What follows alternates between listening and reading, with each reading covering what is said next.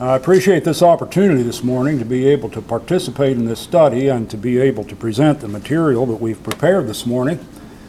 I've mentioned to a, a, couple of you that I feel like I sort of have the happy circumstance of being able to preach to the choir on the issue that I have. I realize there might be someone here who could disagree with what we say and might be able to bring up some issue or related question that might be a little difficult to take care of or to answer, but in general, I feel like I'm preaching to the choir, so I do take some solace in that. Uh, this morning, what we're talking about is Mark chapter 16, verses 9 through 20. And these verses are oftentimes referred to as disputed verses. That is to say, they are seen as not being original to Mark, but that they were added by some other person after Mark wrote the book of Mark. Now, um, this morning, what we're going to be talking about is the external evidence. And by that, or the first session, we're going to be talking about the external evidence. And uh, what we mean by that is that there are manuscripts and church fathers who address this, that deal with this particular issue way back in the early centuries of Christianity. And so that's primarily what we're going to be focusing on this morning. Now, I have two topics this morning because originally I just had one and I felt like I had plenty of material to cover that topic. And then Richard asked me if I might be willing to do a second, and I said, Well, I'm not sure I don't know what I would do. And then later I said, well, I think I have enough to cover two in this t- with this same topic. So I'm thankful to be able to expand uh, to the internal evidence in the second discussion. But this morning, my position on translations and the Greek text. I want to say just a few words about this for those in the future who are not part of this audience and may not be part of our brotherhood, who may be listening to this on YouTube and I want to clarify some things that I know might, be in their mind when they search for a video on this topic and land on this one. Number one, I am not a King James Version only person, nor am I a King James, a new King James Version only person. I have used many translations for many years, and I appreciate the work of translators in presenting and pre- providing those translations. Number two, I am not a Textus Receptus only person. In fact, in my studies of the original language, I rely primarily on the critical, critical text, and I find many of the modern text critical arguments persuasive and reliable on a lot of different passages. And so I think that re- each reading and each variant needs to be evaluated on its own individual basis, and so I reserve the right this morning, therefore, to dissent from what is the predominant view on Mark 16. I'm going to dissent and say that the predominant view is that these verses are not original, and I believe that they are, and I'm going to try to present this morning reasons why I think that's a plausible position to take. Now, I acknowledge that I am not a trained textual scholar, a New Testament textual critic. Uh, I have read the books, the primary ones, and a lot of scholarly articles on various textual issues, as well as what's an amazing miracle today is you can go online and look at manuscripts from all over the world and look firsthand at them and see what they say. And I've taken the opportunity to do that to somewhat of a somewhat of an extent. And uh, last of all, I'd like to say that I acknowledge that this presentation, due to the constraints of time, is limited and rather re- reductionistic and incomplete in the presentation, but we'll do the best we can with the time that we have. Okay, so that said, to the wider YouTube audience, I'd like to go ahead now and point out some of the things about this passage. Up here is Mark chapter 16. I know you can't read it, a lot of this is a bird's eye view. What we're interested in tonight, this morning rather, is these disputed verses, the ones highlighted in color at the bottom half of the page. These are the 12 verses at the end of the book of Mark. Now, the question that I want to pose to begin with today is what is the issue? Well, I think it's summed up quite well in an article called Literary Approaches to the of, End of Mark's Gospel by Joel E. Williams when he said there that because of the omission of Mark 16 9 through 20 from important early manuscripts of Mark and the unique features of this passage, the general consensus among New Testament scholars is that the writing of Mark the evangelist ends at verse 8, and 9 through 20 are not his, uh, not his words. Important early manuscripts deals with the external evidence.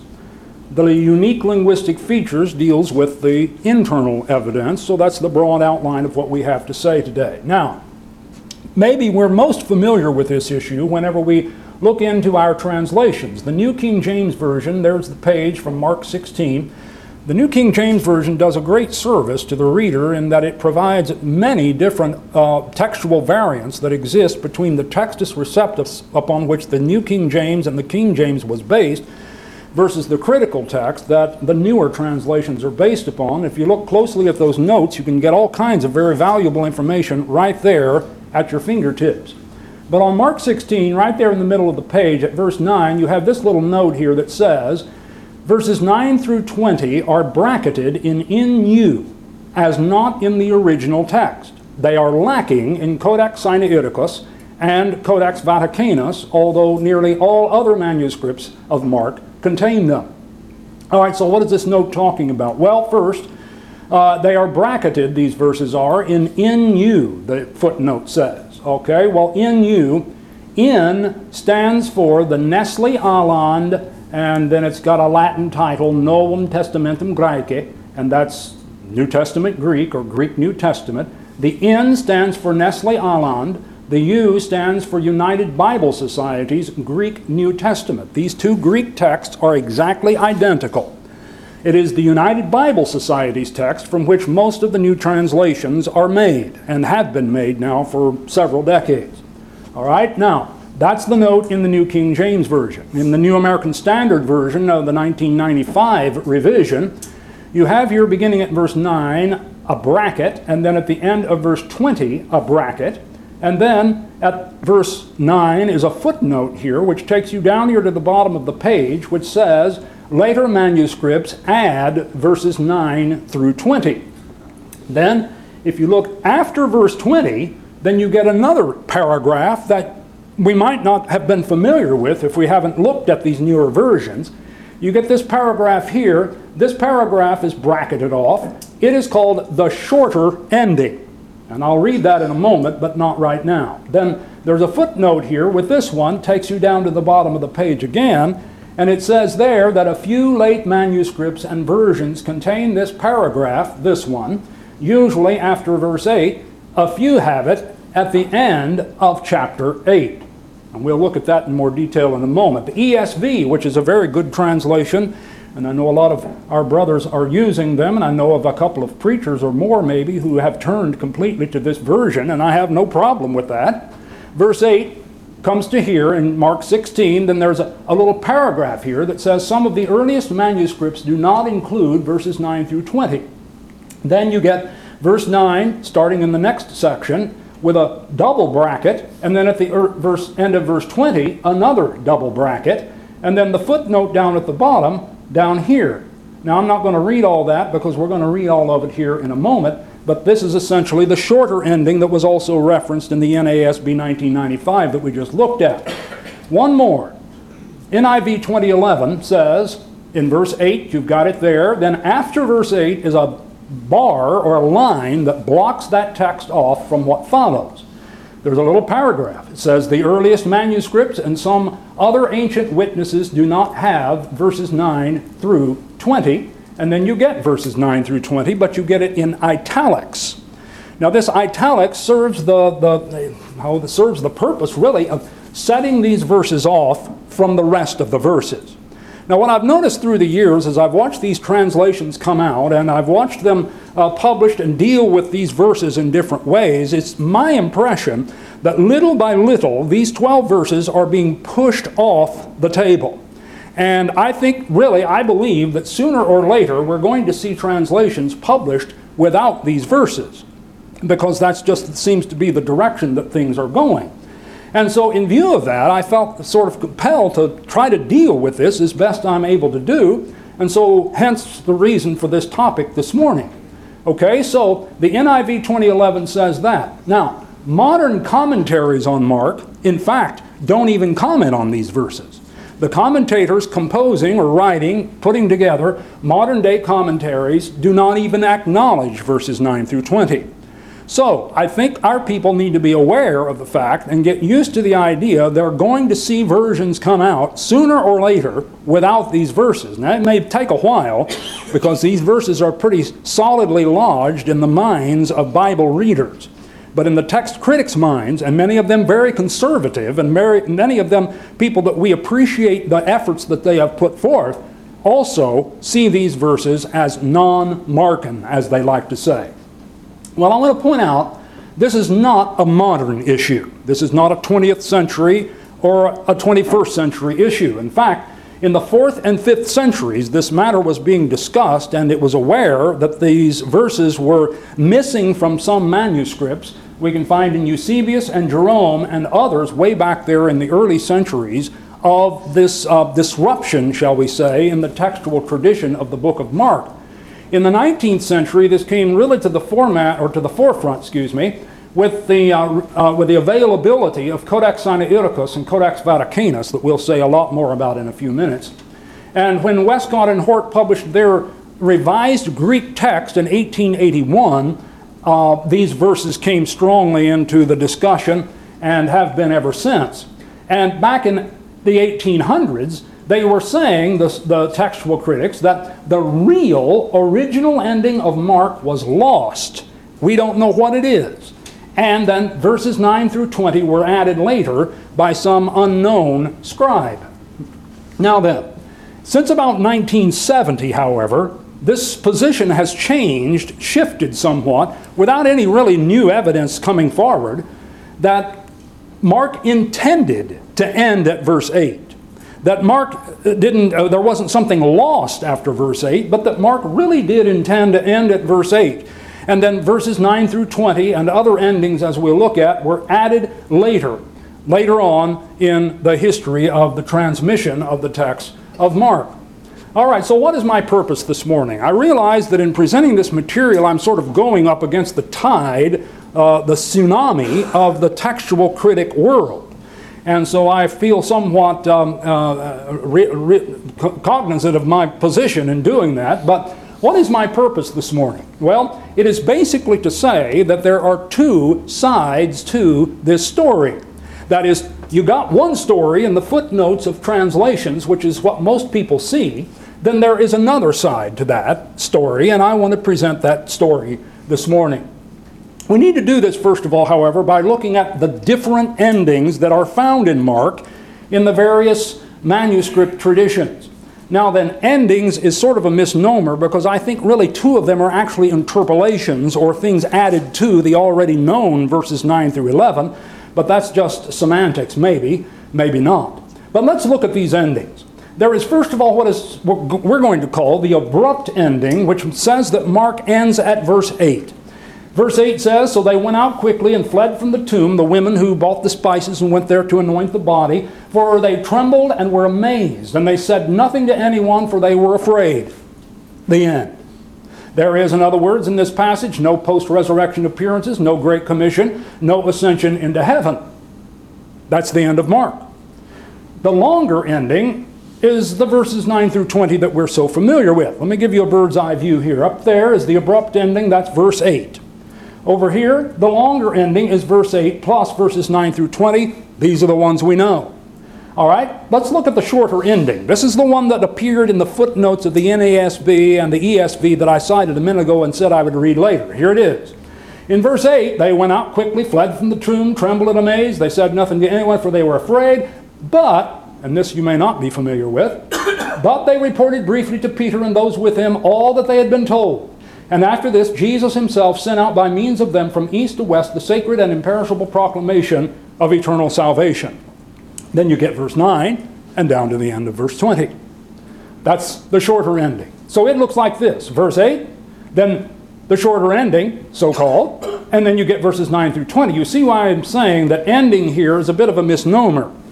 This paragraph appears in six manuscripts five of those manuscripts, it appears between verses 8 and 9, and one of them actually appears only in the margin out to the side of the regular 12 verses. Now, there's this other thing called the Freer Logion. If you want to know what that is, just ask me later. But the Freer Logion is, uh, is another interpolation among the, uh, among the 12 verses. You got verse 14, which tells us there that Jesus rebuked their unbelief and hardness of heart, and then you get the Freer Logion. And they excused themselves, the apostles did, saying, The age of lawlessness, this age of lawlessness and unbelief is under Satan, who does not allow the truth and power of God to prevail over the unclean things of the Spirit. Therefore, reveal your righteousness now. Thus they spoke to Christ. And Christ replied to them The term of years of Satan's power has been fulfilled, and but other terrible things draw near. And for those who have sinned, I was handed over to death, that they may return to the truth and sin no more, that they may inherit the spiritual and imperishable glory of righteousness that is in heaven. And then it resumes with verse 15 to the end of verse 20. So the Freer Logion looks like this. You have verses 8 through 14, the Freer Logion, and then verses 15 through 20, and this occurs in one manuscript, manuscript W, uh, and but there is evidence from Jerome, actually, that this Freer Logion was known for a long time. In fact, it was known about for, by scholars for a long time, but this manuscript in which it occurs was not discovered until uh, the 20th century. It came to light in the 20th century. Well, the point here is that all agree that the shorter ending, the SE, and the Freer Logion are not original. There's no dispute about that. And so the question comes to my mind, why even put them in the margins of translations? If it is not, in fact, to create some more doubt about the actual verses of verses 9 through 20. I don't know why they put it in there, but they do. They want to tell you that, well, this occurs and that occurs, etc. So, really, our discussion this morning is about this, and that's what we titled the lesson, right? Mark 16, verses 9 through 20. But the fact that these are in the footnotes of translations forces us at least to take notice of them and spend, or maybe I should say, waste time talking about them. But anyway, let's talk about a longer ending then, verses 9 through 20. There's those verses with which we are so familiar. Now then, the question then is the, tra- the manuscripts upon which this question of these verses is based. What about the manuscripts? The NIV 2011 says the earliest manuscripts and some other ancient witnesses do not have verses 9 through 20. We're going to talk about earliest manuscripts. We're not going to be able really to devote time to other ancient witnesses, although I wish we could. But that's the statement in the NIV. Now, the Greek manuscripts. There are about about 5,500 Greek manuscripts of the Bible. They're not all complete. There are some partial, some fragmentary, but in total, the Greek manuscripts come to about that. Now, of that 5,500, only about 1,640 of them contain Mark chapter 16. That's because of the fact that not all of the old manuscripts were complete New Testaments to begin with, and also some of them are fragmentary because they've been lost with age and whatever. So, Mark 16 uh, is found in about 1,640 manuscripts. So, let's just take a timeline here. Zero is the birth of Christ. This is the first century right here, and then the year 100, 200, 300, up to 500. So let's do a quick run here through about 400 years. Down here in the last half of the first century, the New Testament books were written. Now, when those books were written, that means that Mark or Luke or other authors wrote those books, dispatched them to their intended audiences, and that piece of papyrus upon which the authors wrote is called the autograph. Once the autograph was made, then, people in the churches who received these letters and treatises written by the apostles and prophets of the first century, these individuals, these Christians, copied them and made more copies of them and copied and copied and copied. And then, with the passing of a long time, many copies accumulated, and then with the passing of more time, old copies wore out, and new ones replaced them down on through the centuries. So that what happens now, amazingly, in the 20th century, we find, we meaning human beings, find manuscripts from way back in these early centuries, but they're only very fragmentary and partial. So, uh, a manuscript called P137, P stands for papyrus, P137 was copied in the second century. This is only a few years, relatively speaking, after the time that Mark wrote. The problem with P137 is, is it only contains parts of chapters 4 through 9 and chapters 12, 11, and 12. Same thing with P45, a wonderful manuscript, 3rd century, copied here in this period of time, but it only contains parts of chapter 2 and 6. So these manuscripts could have contained verses 9 through 20 in chapter 16, or they, maybe they didn't. We don't know. We don't have that part. But the point is, this is the earliest evidence or manuscript testimony to the book of Mark. One more, P88, 4th century. In the 4th century, this manuscript was copied, but what remains today is only parts of chapters 1 and 2. We're just going right down the stream of time. Now let's go one more step. The next one is Codex Vaticanus, chronologically. And this is one that was mentioned in the footnote of the King, New King James Version. It was copied in the early to mid 4th century, around 325 to 340, right about in this period of time right here. Now, you know the thing about Vaticanus is this one doesn't have Mark 16 because it's lost this, uh, from that manuscript. This one doesn't have Mark 16 because it only has chapters 2 and 6. This only has chapters 1 and 2. This one has the whole Bible, or most of it. It originally had the whole Bible, but it has the whole book of Mark. And you know what? Verses 9 through 20 are not in that manuscript. So the earliest testimony, I mean, they're not telling us a lie. The earliest testimony is that this manuscript does not have it. Same with this one, Codex Sinaiticus. Codex, by the way, means a book with pages, just like we would say this book here. This would be a codex in the ancient terminology. And then these names, like Vaticanus, has to do where the codex, this codex is currently housed. Sinaiticus means this is where it was found. It was found in the monastery at the foot of Mount Sinai. All right, this manuscript also does not contain Mark chapter 16. All right, now we're going to stop right there and pose the following question is there any evidence for the disputed verses during this period of time? And I think there is. In fact, there is not only in other ways besides manuscripts of the Greek New Testament, but there is evidence for it in, the, in these two very manuscripts themselves, as has been argued by a number of scholars. Okay, so let's take a look at these. We're going to start here with Codex Vaticanus.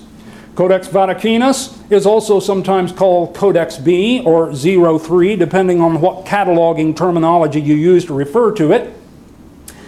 And it is currently available for viewing by anybody that wants to go there on the Vatican Library website. Let me just take a moment and say what a wonderful, amazing thing it is to live in a time where we have the technology that a hillbilly from Laclede County, Missouri, can go read Codex Vaticanus from the Vatican Library. That is just uh, beyond my comprehension. Well, here's the last part of the book of Mark, the ending of Mark, right here on this page, and there's the slide number and the link if you're interested. Now then, uh, right here at the end, and I don't know if my colors are going to show up. Can you see that white box I just put around there? I started to make it red and I decided white, but anyway, I'm blowing it out here. We're going to blow that ending out here, this part right here, and out here in this big box here. Now, I want to prove to you that this manuscript really does end at verse 8. Let's don't be going around uh, uh, accusing people of things they aren't guilty of by saying they just are telling us that, because it's not true. These words right here, which are underlined in white, which you can't see probably, uh, are these words right here, ephobounto gar, and the translation of that is, is for they were afraid, and then it stops right there. And that's the way verse 8 stops in our translation. If you look a little farther, down here at the bottom, this down here are simply the words kata markon, which just means according to Mark. That's the way they ended off the copy. So in this passage, it's clear in this manuscript that Mark ends right there at verse 8. That's the way it is. Okay? Now then, uh, the next thing I want to call your attention to here is the next page, the beginning of Luke. And at the beginning of Luke, right here, it starts at the top of this column at the top of the next page. Now, the question that has been a matter of great discussion for a very long time is why is this column right here, this third column, you got one, two, three, this third column is blank. Why? That's the question.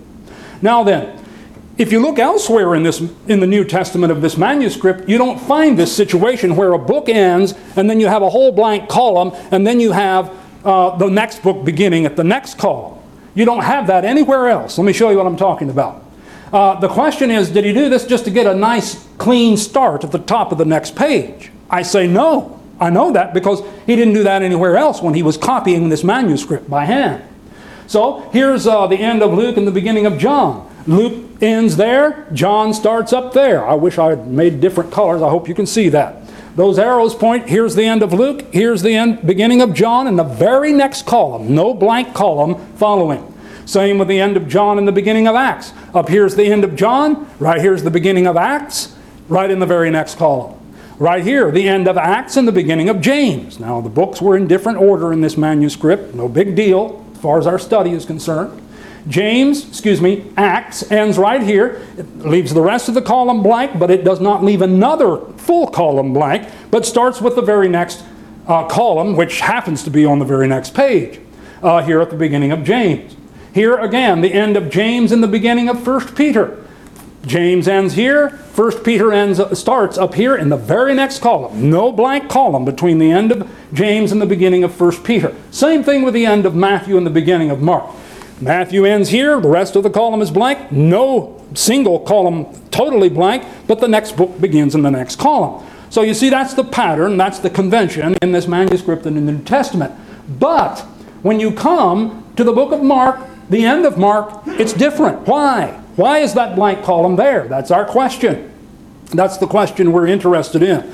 Because here, the book ends, the rest of this column is blank. If he followed the convention here that he does elsewhere, he would have started Luke right here. What you see here actually is the bleed through from the other side of the page. If you think you're seeing writing here, it's the bleed through from the other side of the page, which is actually right there. That's the bleed through from the other side. So this column is blank and this one is blank and then he starts the book in the next column after Mark rather than like he did in the other parts of the manuscript. Why? Why is this?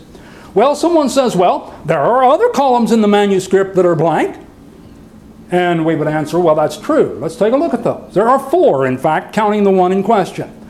Column one, or the blank column number one we want to look at, is between the books of Esdras and Psalms and what you're looking at here is the next to the last page of the book of Esdras. This manuscript contains the Apocrypha. And at the top of the next page, the very next column in the next page, ends the book of Esdras. Right here, and then you have blank column, blank column, blank column. Well, there it is. Look at that. Now then, I just moved this page over there. When you get there, then look what happens. The next book starts over here. But now we can account for these blank columns here the convention would be to end it in this column and start the next book in this column, but he didn't do that. He waited he got over here. And the reason is, is because these two columns are blank because it's a change to a two column format. It's changing from the book of Esdras to poetry, Psalms, in which there are the format is two columns. It forces a change of format. So that explains those blank columns. Let's look at another one. Column, blank column number two between Tobit and Hosea. There's the end of Tobit. There's a whole blank column right there, and then the book of Hosea starts right here. Okay, now, uh, the reason for this, most scholars who have commented on this that I'm aware of point out that the reason for this is because of a change of genre in the literature. That is a different category of literature. The change takes place uh, to this from this text here, uh, which is not prophetic, to Hosea, which is prophetic. It's a change of genre. You don't have that between Mark and Luke. It's not a different category of literature. It's from Gospel of Mark to Gospel of Luke. Let's hurry on. Oh, the other thing here is that the book of Tobit is on the last book of a is the last book on quire 49 of this manuscript quires were where they took sheets of papyrus in this case and stacked them by four, folded them in half, and that made the pages. And you came out with eight sheets or 16 pages. And then you do another four and do the same thing. And you'd have multiple copyists working at the same time on different parts of the Bible, copying it down. When they got all their copying done, they'd sew all those quires together into what we know as a book or what they called a codex. Now then, that's what you've got here is you've got one copyist finishing up over here while the other one starts over here. My point is the blank column here is not just the change of genre, but the blank column here likewise is the fact that it is the necessity of the manufacture process of the manuscript. That is, the putting together of the manuscript forced that blank column so that they keep two copyists working at the same time. Uh, the evidence is that this language, the, the handwriting here is in fact different than this one. All right, column number three, between the Old and New Testaments. I'm going to have to hurry. Between the Old and New Testaments, you've got another difference here, and this is a change of genre. You've got two full blank columns here, and the change of genre between the Old and New Testaments. All right, I've made my point. Blank column number four is the one in question. This one in question, why is this column blank? That's the question. It's not a change of genre. We're from Mark to Luke. It's the same category of literature. It's not a change of format. Three columns, three columns. It's not at the end of a quire. Those who can examine the manuscript by, by uh, in person can determine that it's the same quire upon which these two books were written. Uh, it's not at the end of a quire. It is not a transition between testaments. Hence, there must be some other reason for this. And those who have, have, looked at this have come to the conclusion that in the mind of the copyist, there is an awareness of a longer ending. So the presence of this blank column, in and of itself, suggests the fact that there is an ending to Mark that exists at the time this manuscript is made and that the copyist who was writing it down or copying it down may have not had verses 9 through 20 in the copy that he was copying from, but that he was aware of its re existence or its reality and hence left room for it. Now, even Westcott and Hort say this. And Westcott and Hort, by the way, were among the very earliest men in the modern age to call these verses into question. Even they say that the copyist left the third column blank, evidently because a subsequent reading was known to him personally, while he found none in the exemplar which he was copying, which is what I just said. So I was really uh, alluding to Westcott and Hort when I made the point that I made there. Now then, some have called this practice of leaving this blank space, leaving what is referred to as memorial space. Bear in mind this manuscript is very expensive. It is not just your average Joe needing a copy of the book of Mark and saying, loan me your copy and I'll copy this, I'll copy it out when I get home on the kitchen table. This is done in a, in a, in a, in a, in a place of a manuscript manufacture. And so uh, its ultimate owner is probably going to be a wealthy person, probably a church, and the argument has been made that this blank space is there in order to give the person who is the ultimate owner of this manuscript the opportunity to add the known verses should the future owner desire them to be there. So, right, they aren't in this manuscript. But there's evidence that the people who made the manuscript knew about the verses. They're not created out of whole cloth right here in the middle of the fourth century but they are aware of it at the time the manuscript was made. The only thing is, is we just don't happen to have any copies from that period of time that actually have those verses in the manuscript at that point in time. We have some very close, by the way. But anyway, uh, um, it's been argued that you can't put those verses in there. That the way it won't fit. You can't, not enough room there. But uh, James Snapp, uh, is, whose book I recommend, by the way, and his uh, blog, he puts a little image up here where he shows that, and there's so much more to say about this, but he shows that it's possible for a copyist using condensed spacing and condensed lettering to fit those verses into that section. And it's a well known fact. You can demonstrate by the number of letters in the columns on this page and the page before it and the page after it to demonstrate that the number of letters per column varied depending on how the copyist wanted the length of the manuscript to come out. So it's possible to use condensed lettering, which was a common convention, or expanded lettering if necessary, to make a piece of text either longer or shorter as the needs require. And Mr. Snapp showed us that those verses can be put in right in that section. So I think, I think that's a, a believable thing, if you ask me. And of course, I'm going to be biased because this is my position. But uh, you, you be the judge as you look at this image. Okay, now, I want to conclude on this manuscript by saying the case for Mark 16, 9 through 20, according to James Snapp Jr. and his Kindle version of his book. Very good book. I recommend it. The thing to see here regarding the genuine ending of Mark is that when we take a close look at Codex Vaticanus, in which the text of Mark clearly stops at verse 8, with nothing afterwards except the closing title, This codex expresses the copyist's awareness of the absent 12 verses by the addition of memorial space. Well, I'm out of time almost, so let me get on with it here. The next thing we want to look at quickly here is Codex Sinaiticus. I'm going to go through this quickly. I want to get within time and I want to cover everything. It's also called by this. It's viewable at the British Library website. Here it is, a nice picture, four column format per page, four columns per page. There is the end of Mark right there. There's the end of Mark. There's a blank column. And then there is where Luke begins. Notice how he begins in the very next column on this one, which is the convention. Now then, there's the end of Mark. If you bring it out over here, let's take a minute and really look at this closely. We want to get our we want to get a burn this image into our mind what we're seeing right here. Over here, the letters ephobounto gar, which we already know means uh, for they were afraid. So the manuscript, yes, it really does. It ends right there.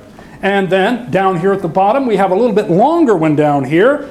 Evangelion kata Markon, that is the gospel according to Mark. The gospel according to Mark, which was the way of ending a book. That tells me this manuscript really does stop at verse 8. Now then, what we want to call your attention to, though, is to right there, you have the last five letters of ephobounto gar. You got part of it up here, and then, like we do today, at the syllable point, they break and go to the next part. This is the last part of the next to the last word, and this is the last word right there.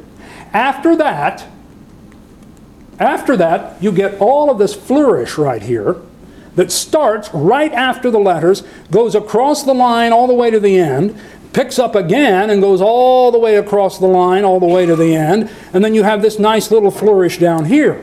Now, what we're going to notice here, and the reason I want this to be stuck in our minds, and I'm going to try to help you burn that image in your mind by pointing to these various facets, uh, is to indicate that that marking after those words, those last five letters, those marks indicate that there is in the mind of that copyist more that could be, could have been put here. Only this one doesn't want to give you the option of adding it. This copyist wants to make sure you know don't add anything after this.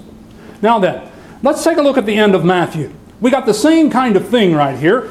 Three letters ends the book right here at the top of the fourth column, and then after those four letters, there's nothing all the way to the end. That's not like what's at the end of Mark. Also, we have this little flourish here, but it's not nearly as expansive extensive as was the one in the book of Mark. Let's hurry. Look at it. See the comparison? See the difference between this little flourish right here versus this very ornate arabesque and all of these um, uh, diamond or these uh, uh, I can't think of the term little, uh, little marks here. All of this very different at the end of the book of, of, uh, of Matthew or uh, Matthew. The book of Acts, same thing. You've got five letters. Out here, there's nothing. Then over here, you've got this, I don't know if you can see it back there, but very fine wavy lines. And then you have that compared to Mark. Notice the difference. Also, the end of John, same thing. Three, uh, four letters, then a colon, which is kind of a punctuation, and then nothing, and then you have this very light wavy line flourish right here, and then compare that to the book of Mark. The book of Mark, the copyist here is putting a huge roadblock right here. He's not doing it over here, but he is over here. He's saying, stop here. Once again, three letters, then a dot, nothing, and a faint flourish. Compare that to Mark. And to 1 John, same thing. I don't want to be redundant here, but I just want to indicate that uh, Mark is an anomaly compared to the other practices throughout this manuscript. So, 3 John, this is the last one. You got two letters, you got nothing after it, you got very faint decoration here at the end, and then compare that to Mark. So, Mark, compared to all of these, is different. And this difference indicates the fact that this copyist, I believe, is saying nothing goes beyond here. Now, why would he do that unless he knows something could go there and that he wants to communicate to anybody that in his mind nothing should go there. So it's a fact that there were people in that day and time who thought those verses shouldn't be there. Five, uh, 1700 years ago. Now then, the original ending of Mark, a new case for the authenticity of Mark, let me quote again from No, this is from Nicholas Lunn. He quotes C.R. Williams, just to let you know that I'm not just making this up out of my own little mind. The natural inference is that the scribe of Sinaiticus, the one we just looked at, intended to indicate in the most marked and definite manner possible without a note that Mark certainly ended at the close of verse 8. Notice in italics, which was original to his quote, his reason for doing so must have been due to the knowledge that not all manuscripts end at this point. So not only do we, it is a fact we don't have any manuscripts other than the ones I pointed out to you at the beginning of Mark 16 from that period of time that give us verses 9 through 20. That's right, we don't have any. But the fact of these details about the ones that we do have suggests those copyists knew about it, which implies that they existed. Now, I've made my point, I don't need to quote this again. Let me hasten. So, what, let me just skip this too. I want to spend just a moment here talking about the early evidence of non, not, man, not Greek manuscripts, but the writings of the church fathers. Now, don't misunderstand me, I'm not using that word in a religious sense. Church fathers just means like the founding fathers of America, the earliest leaders after the time of the apostles within the realm of Christianity. Uh, here's our manuscripts, the two we've been looking at, copied in the fourth century. Now then, in a book that was discovered actually in the modern era called the Gospel of Nicodemus. Now, we don't agree that the Gospel of Nicodemus is canonical or belongs in the Bible, but the Gospel of Nicodemus is important because it was copied, or I should say, authored in the fourth century, contemporaneous with these two uh, uh, manuscripts right here, and it quotes verses 16 through 18. So that's enough just to show that those verses existed at the same time that the copying of these manuscripts occurred. And that the blank space in Vaticanus and the arabesque in Sinaiticus implies that those authors were making provision, or at least indicating or signaling the existence of those verses. Another author by the name of Hippolytus, a hundred or more years before the copying of these manuscripts, actually copied or actually quoted verse 19. The earliest quotation from Mark chapter 16, verses 9 through 20, is from Irenaeus in about 8180, nearly 200 years before the copying of Codex Vaticanus and Sinaiticus, quoted verse 19. And then, and I know I'm almost out, I'm going to put these others here in a different color just to indicate they aren't quotes, but allusions. That is to say, you make an allusion to something. You're not directly quoting it, but you're making a statement that calls it or echoes that statement. And these verses, uh, uh, in the belief of some scholars, are echoed by allusion all the way back to uh, 1 Clement in AD 100, which would only be about 50 years after the writing of the book of Mark. I feel like I'm getting tangled up in this thing.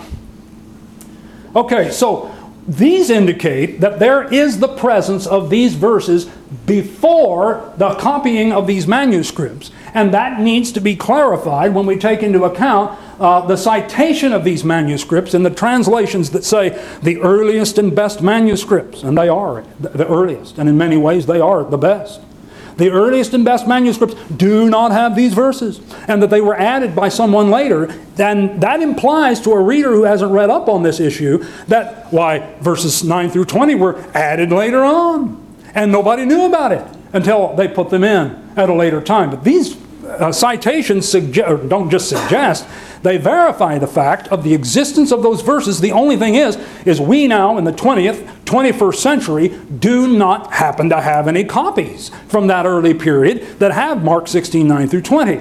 But it's clear that somebody back there did. It's just that they've perished in the intervening time. Let me make my last point here in 37 seconds. The oldest and best manuscripts. Let's take a moment here. Uh, yes, these two are important, but if you go ahead just a little way to Codex W, copied in the fourth or fifth century, uh, one side I, uh, one source I saw put it right at the transition from the fourth to the fifth century.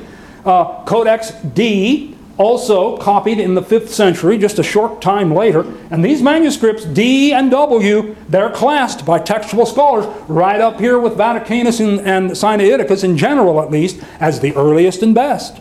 These are the ones that keep getting cited, but they, these two, contain the, the question verses. Also, these two texts come from the Western text type. Now, I don't, I know we can't get into that, but I want to use that to make a point, and then I'll close. Uh, Codex A, Alexandrinus from the 5th century, has the, the disputed verses. It is a Byzantine manuscript, which is the same text family from which the New King James, King James Version was translated. But uh, the Western is a different one, but here's the kicker. Also, Codex C, Codex Ephraemi Rescriptus, copied in the 5th century, same period of time as here, but it's an Alexandrian manuscript. And the, at least in the Gospels, uh, in the Gospels. And this Alexandrian manuscript, this is important because these are also Alexandrian manuscripts. And Alexandrian manuscripts are the ones that the scholars exalt uh, as to the, being the best and most accurate copies. So here is Codex C, an Alexandrian manuscript that contains the disputed verses from the 5th century. Couple that and all of these with the fact that these authors copied it, and I've only cited six here. There's I forget the exact count, 18 or 20 potential quotations from back here. And if you want to add more, Codex K, Codex X, Codex Delta, Codex Theta, Codex P, Codex Psi, 083, 099. And in fact, and I make this a sort of a corollary, I don't make it as the main argument. We make a mistake when we make this, the following, as the main argument it's in 99.9% of all manuscripts. Remember, there are 1,640 manuscripts that contain Mark 16. 99.9% of them contain the disputed verses. The question and the dispute is all about the early manuscripts and discussion among early Christian scholars and teachers about those verses. Okay, so the conclusion that I want to draw this morning is this. Number one, there is chronologically early attestation to these verses. That's been the bulk of my presentation. There is geographically widespread attestation to these verses. In other words, you've got this disputed verses in manuscripts that come from all over the area of the Roman Empire. And there was no controlling entity that made sure they got put in there. It means that it was just as a part of the natural transmission process of copying manuscripts here and there and throughout the empire. Two more things and then I'll be finished. There is textually pervasive attestation to these verses. That was the point I was making with uh, Codex D and Codex W being Western manuscripts, and Codex C being an Alexandrian manuscript, and Codex A being, an, uh, being a, a Byzantine manuscript. And then finally, there is numerically predominant attestation to these verses. As I said a moment ago, 99.9% of these verses have the, uh, excuse me, the manuscripts have these verses. This thing is blinking stop, so that's what I'm going to do.